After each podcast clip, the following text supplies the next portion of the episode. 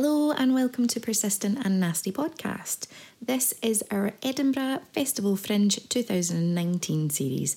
Throughout this series, we will be talking to women of the fringe, from producers to directors, writers, and performers.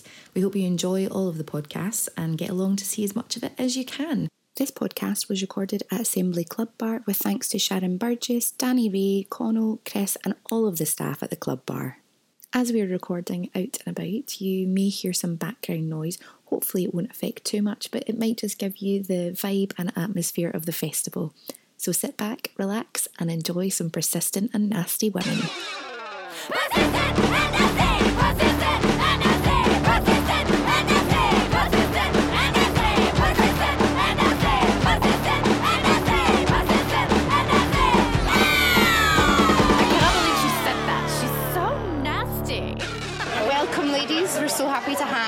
at Persistent Nasty. If you can just introduce yourselves and your role within She Sells Seashells. Uh, yeah, thank you so much for having us. I'm uh, Maddie, I'm the director of She Sells Seashells. I also am the co artistic director of the company, Scandal and Gallows, who have uh, produced the show. Um, I'm Antonia. I am Mary Anning in the show. Um, I am an actor and writer and musician, I guess. I kind of do a bit of, bit of all sorts mm-hmm. in that in that realm. Great. And yeah, I'm very happy to be working on this show. Fabulous. So, what started the show? Um, so, I guess about 18 months ago, uh, as a company, we wanted to find our new show. We've done two shows before, and both of our previous shows had been adaptations of classic literature. We wanted to do something a bit different, so we put out a call for uh, work for applications from women or non-binary writers because we wanted to have a, you know, help the diversity within theatre, and um, we got loads of amazing applications. And this one stood out from Helen Eastman, who's an incredible writer, about this story of this incredible woman who had been so unrecognised throughout history uh, within science uh, for her incredible finds. Like she, findings changed our understanding of history, and yet I couldn't believe that I'd never heard of her. Yeah like yeah. never heard of her. And so we just saw the story, and from there, we've been working with Helen. Uh, we did the research and development.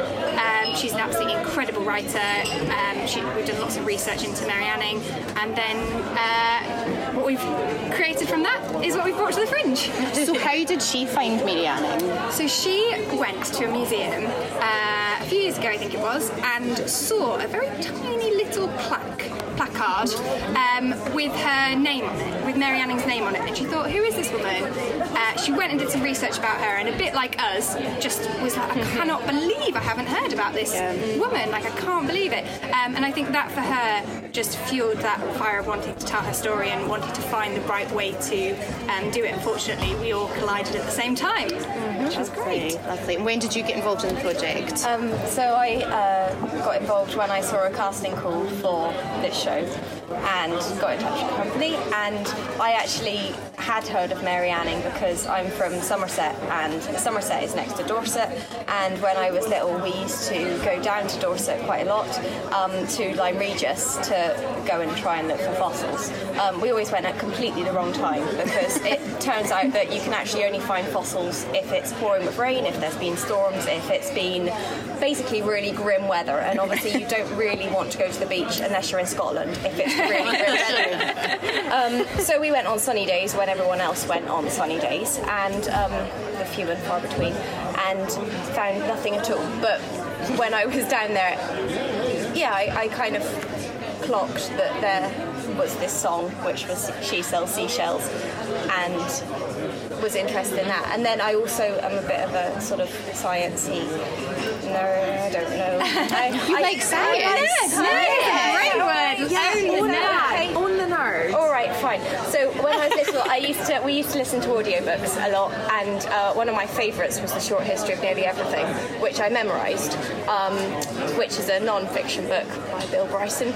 But he mentions Mary Anning in it, and she is about the only woman before Rosalind Franklin that he mentions. And so Mary Anning makes it, and Rosalind Franklin, who did DNA, um, she also makes it, and Hedy Lamarr kind of makes it, but not really. Um, Right, okay. So, so I was kind of picking out these people, and I saw a long-winded way of saying I saw their call. I saw that it was about Mary Anning, and I was like, I want to be Mary Ann. um, so I turned up.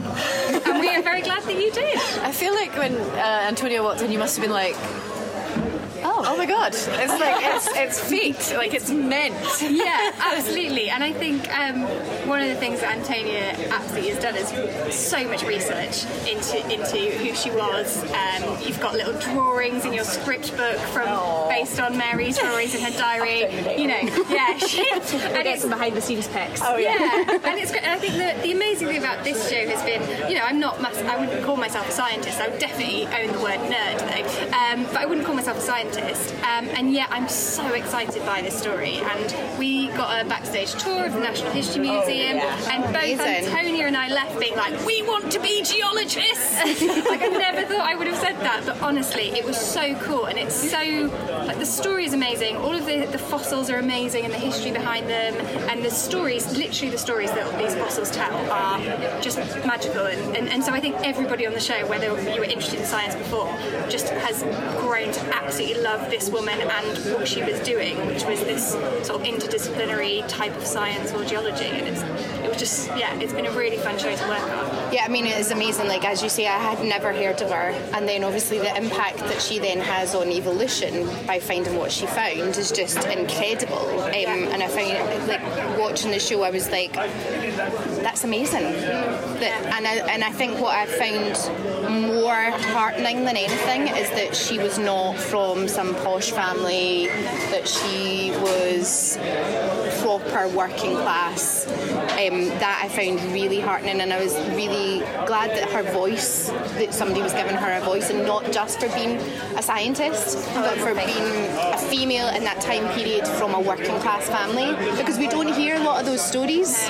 We really don't. And actually, it was quite interesting because um, when we went to the Natural History Museum, all the people that we spoke to about Mary Anning, they just said this woman, she had something in her gut that just she knew, and she knew about these things, and this and this idea that actually there was all these all these gents from London coming down, and they wanted to know stuff from her because she did actually know a lot more about the stuff than they ever did, even though they'd you know read about it and stuff. She taught herself the whole lot, and she just had this instinct of finding stuff, which Yeah. is really cool. Yeah, absolutely. And I think that working class background really spoke to us as, as well as the, as, the, as the issue of her gender because we spoke to the professor of the, the president, sorry, of the Geological Society, who's called Professor uh, Nick Rogers, and he was saying that actually, even if she'd been a man, even if she'd been a man, because of the nature of her working class uh, background, she would not have made it in any way, shape, or form as well. So not only did she have the gender, she also had this issue of class that was happening at the time that would have meant, as her brother Joe in the play says, it, it wouldn't have mattered. It wouldn't have mattered if she had all the money in the world because she wasn't born with it, and that was so important as well. Yeah. Um, and so there's all of these different sort of intersections of, I guess, oppression that, that she's experiencing, um, or barriers that she's experiencing that all are working against her. And yet she, as Antonia says, taught herself so much, so much. And she knew so much more than all of these gentlemen uh, that would come calling at her house to get her help. Did um, yourselves or Helen find out if there's um, if there's still that issue with class within the world of geology, or? So, again, Professor Nick Rogers, he was telling us because he came to one of our previews and he said um, it has changed a bit in as far as his uh, his grandfather, so they from up north, and his grandfather um, was working class, and um, he said that he would not have been allowed to be president of the society had it been 30 years ago. So it had changed a bit, um, but on the women front of things, and women in the Geological Society less so, I guess. But I mean, I think the class thing is probably still there. still there as well? Yeah. And he, what he said was that you know it is getting better, but they still have issues. And I think as as in lots of societies and lots of workplaces, that it's getting better as people are coming in. You know, the younger end, there's more women and perhaps there's more variety of backgrounds, but in the leadership positions, in the management roles, it's still very much as it is in lots of places, not Yeah. quite equalised yet. Um, and he, he expressed a bit of a what I felt was a bit of a concern that it, it, it wasn't, it was still, there was still a dropout, especially for women, you know, around the age of perhaps where people might want to start a family. Um, there was still an issue there with people sort of leaving or not coming back or whatever, so there is still lots of work to be done. Uh, in this in this discipline to make sure that everyone's getting the opportunities that they should and that everyone's being recognised for the Yeah. work that they are doing. That's a running theme of the podcasts is, you know, the women at the lower levels creating the work, doing all the stuff and then upper it further because we just had a chat with Thick Skin this morning and we were kind of having the same discussion as well. Um, yeah, so are you feminists, girls? Absolutely. Absolutely. Yeah, I mean, I think I didn't know that you could ever not be. Well, see, Yes. this I think this too, but apparently for some people it's a bad word. But I think it's been made a bad word by press, and there's certain girls like I'm not a feminist because I don't. I like to wear makeup and I like to do this. Like, it's not actually what feminism's about, but that's okay. Yeah. Um, so yeah, so when you see a play like this that's so female centric, as a woman and a feminist, which we all should be, did it really inspire you? Yeah, absolutely. I think um, her story inspired me so much, and I'm a teacher as well, and it really did inspire me to think really carefully about how I could inspire young girls and women to look at different options. Because I teach English, which so seems to be really far removed from this sort of topic, but actually we need to teach girls and women and, and all young people that they can they don't just have to put themselves in one box. They can go out and get dirty on the beach and then they can write novels about it or they can write poetry about it or they can go out and create music but still be really interested in maths and science. And actually we don't have to choose right this is my subject this is the thing I'm interested in that's it. And we can have all of these different loves and hobbies and things that we're interested in. And I think absolutely it's a feminist play in that respect. Um, and will mean something probably slightly different to any feminist who comes to see it because you know we're not a homogenous group of people but absolutely I found her so inspiring. Um, and it a bit like you know I saw Emilia fairly recently in London and I think it's that sort of fire where you're like this cannot happen again. Like Yeah. we have to do things we won't change it tomorrow but we can change this somehow and we can absolutely you know we all have our role to play in making sure that there aren't any more Mary Annings who aren't recognised so all women are celebrated and all people are celebrated for the work that they do and that doesn't have to be finding an ichthyosaur skeleton that changed the changed the our understanding of history. It can just be the work that everybody is doing. Women are doing the emotional labour the work that we're doing in teaching or in our different careers or whatever it is that we're doing. We're recognised for it and appreciated for it. And sometimes that is just literally a oh thanks so much for doing that. And sometimes it is your name in lights and a book about you and a film about you with Kate Winslet or whatever it is. Um, yeah, and so for me, I think we have to all be part of that, making sure that no one's just being pushed to the side anymore. Yeah. Where your company is concerned, uh, can you talk a little bit about the company and your remit Yeah. and if it's if it's related to that kind of those kind of ideals? Um, so we are Scandal and Gallows Theatre Company. Um, it was created by myself and my friend Guy Clark, um, who I guess are. Hope he's going to forgive me for saying this. We're quite different people in terms of our backgrounds. Um, so Guy is wonderful. He went to Eton and then went to Cambridge. Um, I went to a state school in Hull, um, and then went was very fortunate to gain a place at Cambridge, and that's where we met and created our first show. Um, and in lots of ways, we are so different, and um, that's quite a nice thing to bounce off. Because my experience of, of where I lived, uh, my family's experience of being working class to middle class, um, and that sort of really combines to put a drive in me to push for equality. I was really fortunate that I had the opportunity to go to Cambridge um, and, and have that sort of education. Um, but also, I'm well aware that I'm very privileged that not everybody has that opportunity because they don't have the people to push them, or they don't have the support, or uh, early on in their lives, you know, they they slip through some sort of crack, whatever. Um, and so we came together to do our first show, um, which was an adaptation of a literary classic. Our second show was The Overcoat, which was a story, uh, is a story about class, and we gender swapped it, so we put um, a woman in the main role, um, which you know had a, a really interesting dynamic for us. And so for this show, before we started, we said, what do we want to do? What are we committed to? And we're committed to telling stories. We're committed to stories that perhaps not everybody hears every day, um, putting that at the forefront of theatre. We love theatre as a medium because there are certain levels of emotional connection that I think you can create in theatre that don't come through in, or do through, but in a very different way in a novel or a poem or, or a film or um, another art, art form. So we sat down with Christmas and that's why we put out our course specifically for women or non-binary writers because we wanted to um, make sure that we were creating theatre that was representative. And we've got a lot more to do on that, um, and we know that we're committed, we're committed to trying to ensure that um, we're providing those roles uh, for people who don't necessarily always get the opportunity to theatre. So in this show, we've got loads of women in it. It's great. We've got production assistant Violet, who's 18, and she's amazing. She's working her little socks off. She's fantastic. Um, and so, absolutely, we just hope that the company helps continue to tell the stories of people um, who we might not have heard before, and continues to try and create representative um, theatre as much as possible. Yeah, because I did look at your um, cast and creative team, and it's like, what is it? Is it um, eight women to three men? Probably. Yeah, something like that. That's, that's right. That was a quicker counter. A little hint to the show there. Yeah, I mean, Then actually, was that, I like, think that's right. I can think of any three.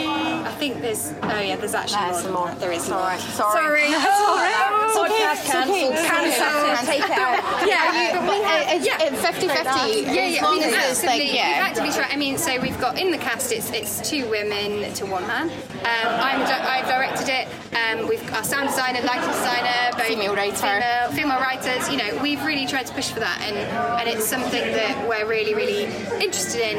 Um, I think we've got far more to do in terms of diversity of women of colour, um, and that's what you know that's what we want to do. And it's really interesting because we, we actually, or maybe I shouldn't say this, but I'm going to say it. You can always edit that. Um, we put out a when we did the casting call, we recognised that there were not a huge amount of actors of colour who were putting themselves forward, which we thought was a huge shame. And we then put out a, a further call. We said applications are closed, but we are still wanting to create theatre that's representative. So if you're an actor of colour or from a marginalised group, um, please do get in contact and apply to audition.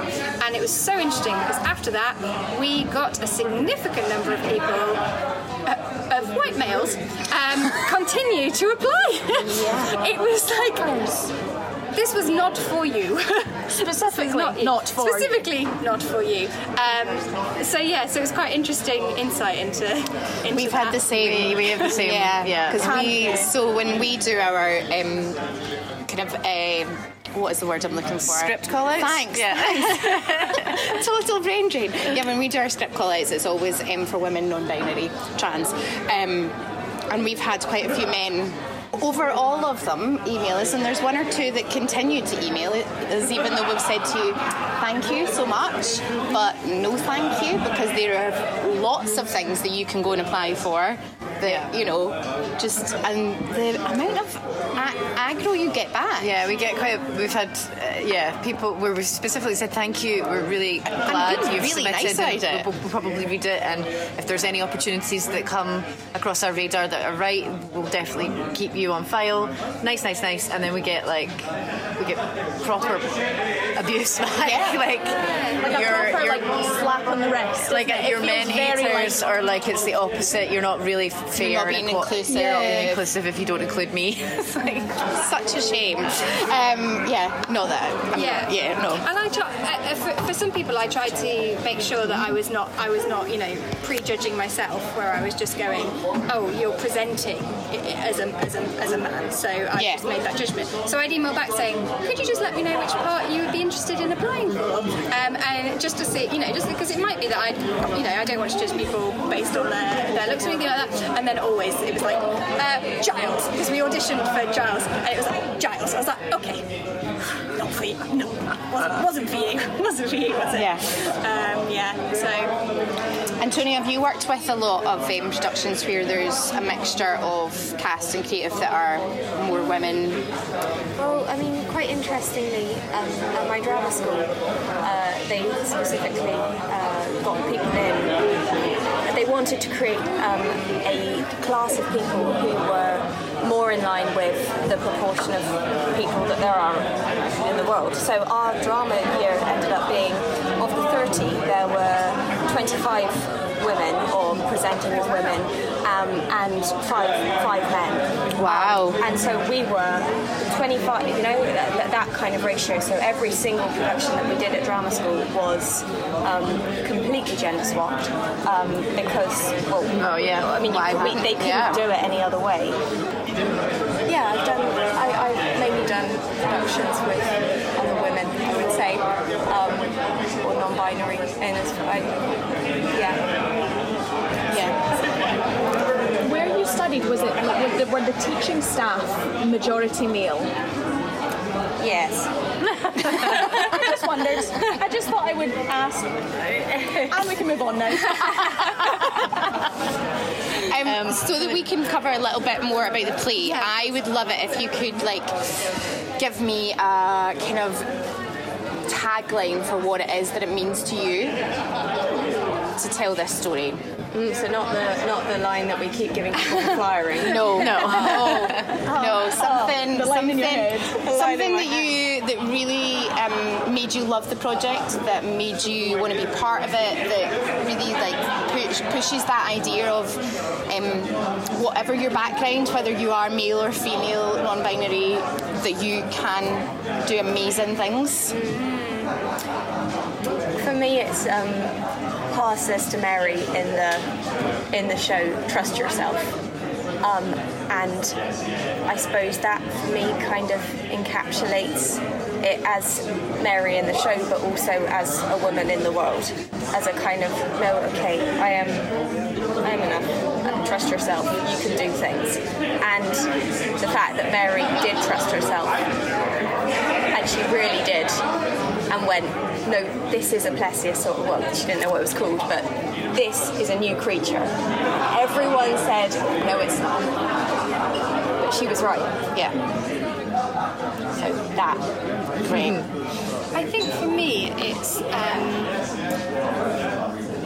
the fact that in in the play, what we're looking at is stories, and there's a line in the play that you know there are many ways to tell my story, to tell me, and actually, as individuals, we all have many stories to tell about ourselves and about people that we've met, and you can do is strive to be authentic in the story that you are creating for yourself and your life, and um, that actually the way in which other people interact with you is part of their story, and life is your story. And, and you can change your story. You can start a new chapter. You can uh, turn the page. You can tell it in a different way. You can look back on something traumatic and make it funny. Um, you can look back on something funny and make it. Tra- you know, you can tell your story in lots of different ways. But actually, you have you have some ownership over that, and um, because of that, you have ownership over your direction and where you want to go and who you want to be. And I think what we say in the show is that this is one way of telling Mary Anning.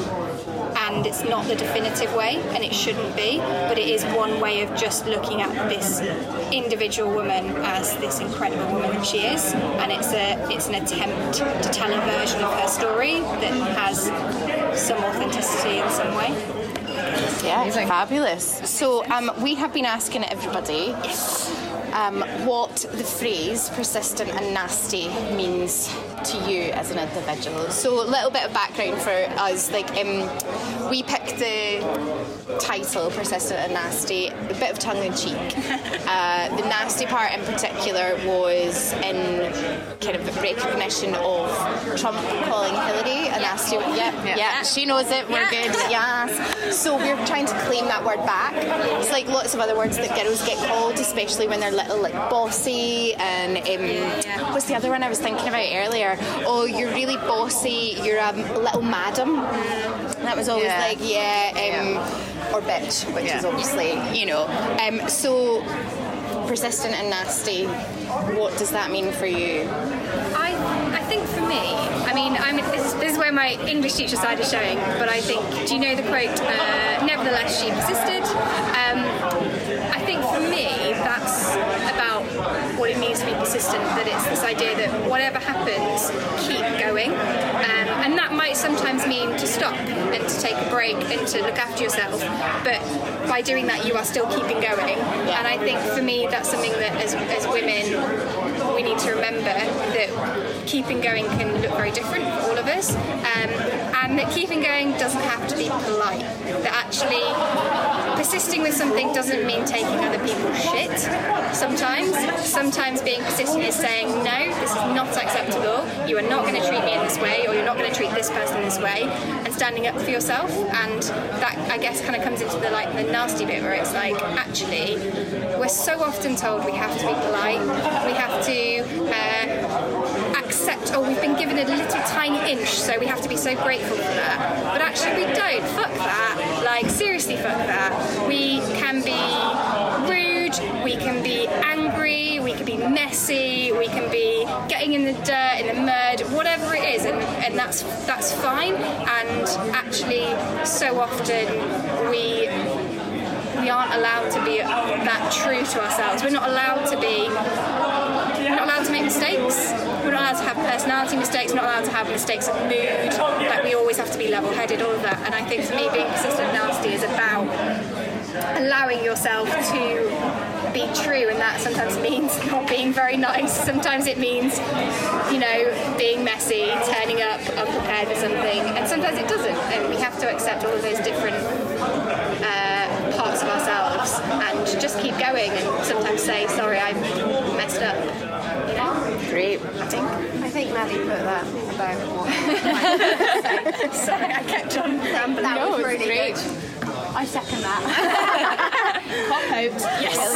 Do you, want to, time. Uh, do you want to just give us a little bit of information on the show, where it is, when people can see it, where they can get their tickets, all of that? Right. The show is on every single day, 1.30, Underbelly at Cowgate in the Iron Belly, except for the 12th. Um, and you can get your tickets online or at any of the box offices.